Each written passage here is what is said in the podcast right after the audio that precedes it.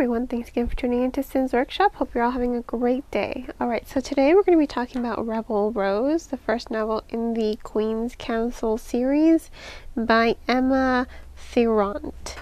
This book, it is a historical fiction novel, but it is also not a retelling of Beauty and the Beast. What it does is it takes Beauty and the Beast, um, the film, either you can look at it as either the Disney animated movie or even um, the live action movie. I would say the live action movie just because that one fills in some holes. But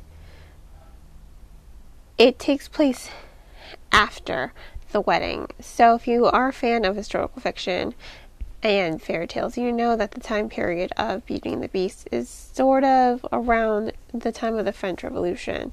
So we are exploring their happily ever after, if it even is a happily ever after. Oh. And that's what I think is really interesting about this book. I don't think we've ever seen a story showcase the happily ever after aspect, you know, after they got married. I don't think we've ever seen a story explore that for any of the fairy tales, to be quite honest. So that's initially what drew me to this novel, and it is the first in a series. So I'm excited to see what's going to happen next with fellow books. What princesses we are going to see afterwards. And, you know, like I said, it does take place right on the cusp of the French Revolution. Um, they do storm the Bastille. You get to see. It's like being there, I want to say. You're seeing the French Revolution. You're seeing why there was a revolution. I feel like we can relate a lot of why there was a French Revolution to today's um, society with the government in this novel is very similar. The, monarchy, monarchy in this novel, I feel like, is very similar to the United States right now, where you have the 1% kind of looking out for just the 1%, and they're not really paying attention to the middle class and lower class. That was the core of the French Revolution. They wanted equality. And so I think it is very relatable to today's world because we're looking at it and you're reading it and you'd be like, wow, this sounds really familiar right now. Um, in fact, I'm pretty sure I highlighted a quote um, for it. So let me just pull up that quote real quick. But I think it's really important.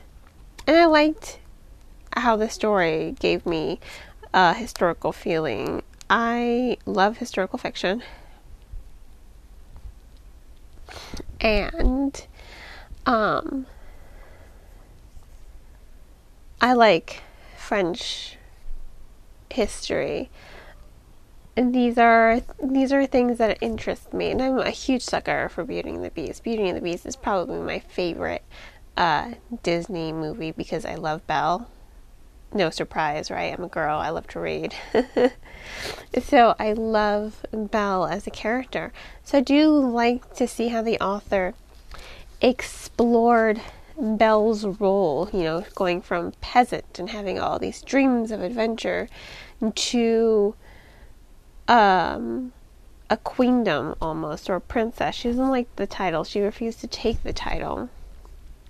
So she's kind of found herself in between. She's neither a part of the royalty or the high class, but she's not part of the commoners either. She is above that. And so you do get to see just how she has changed as a character. She's still I feel like the Belle that we all know and love, but she's growing. She's trying to find this balance of representing the first class, not the first class, the lower and middle class, which is what she was part of, in this new life and station that she has. I also think, and I found my quote. Um, again, you know, there's a lot of discussion today, society in the U.S. about making education tuition free.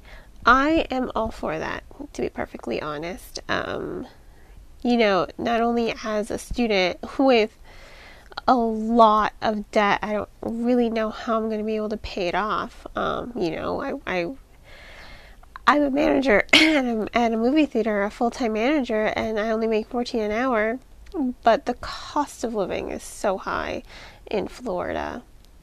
At 14 an hour, I'm, I'm barely able to afford my bills and food, let alone, you know, paying off my student loan bills. Um, so I'm totally in favor of tuition free education. And I think it's, and that says something else that the author touches upon. She has a quote um, where Belle is arguing with the nobles about education because they, of course, don't think peasants should be afforded education. They just think if you can afford it, well, then tough luck for you, right? Whereas her belief is the same as my belief. And the quote was I believe that education is right, monsieur, and one that has long been reserved exclusively for the most privileged among us. She wants to bring education, affordable education, or even free education to her people, to the commoners, because she thinks everyone should be equal. And I really love that. That's why I say this is still Belle. This is still the Belle we know I we know and love. She's still striving for rights, for um, you know, she's still striving. That's why I say she's grown as well. She's striving for equality and representation. She does lose herself a little bit because she feels so out of place. But given the course of the novel, she starts to put her foot down and she's like, No, I'm not going to let you boss me around. This is my house. You're going to do what I say. And I thought that was such a great moment in the novel. So I love how this story has developed Belle as a character. I love how we get to see Belle grow into this new role that she has been sort of forced into just because she loves Leo. I will say this Leo does not regress, in case you're worrying. No, he stays the reformed beast that I think we all kind of fell in love with by the end. He treats Belle with the utmost respect. And I think one of the downfalls of the relationship in this novel that does create some tension, although it is very realistic, is as much as she feels out of place, he also feels out of place. Again, his kingdom, you know, his principality has been erased for 10 years and now all of a sudden everyone's remembering like you were not here for 10 years. Why should we listen to you now? You know you've got angry nobles who were just doing whatever they wanted for 10 years because they had no one to um no one was you know paying attention to their actions. So they were just doing whatever the hell they want increasing taxes, you know, abusing their peasants and commoners.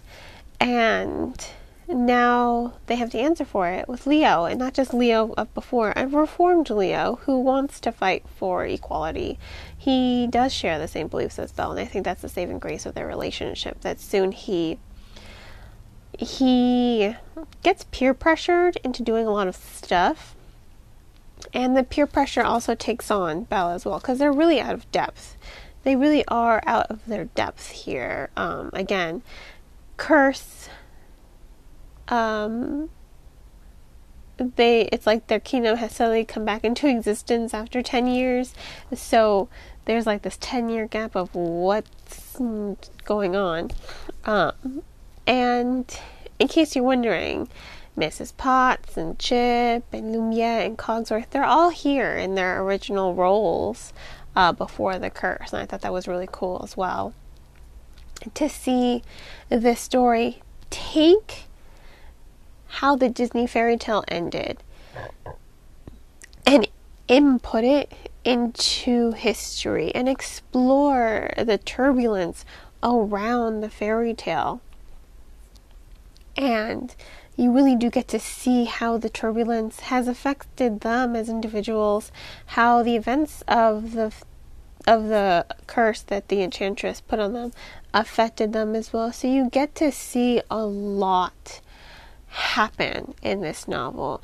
And I like this idea of putting this fairy tale. You're taking this fairy tale and you're putting it into history because now you're exploring history, you're exploring all the tension around that time, and I think that that's really interesting to read to me as well. Um, so I have to say, I was really, really happy to read this book. I was impressed by it.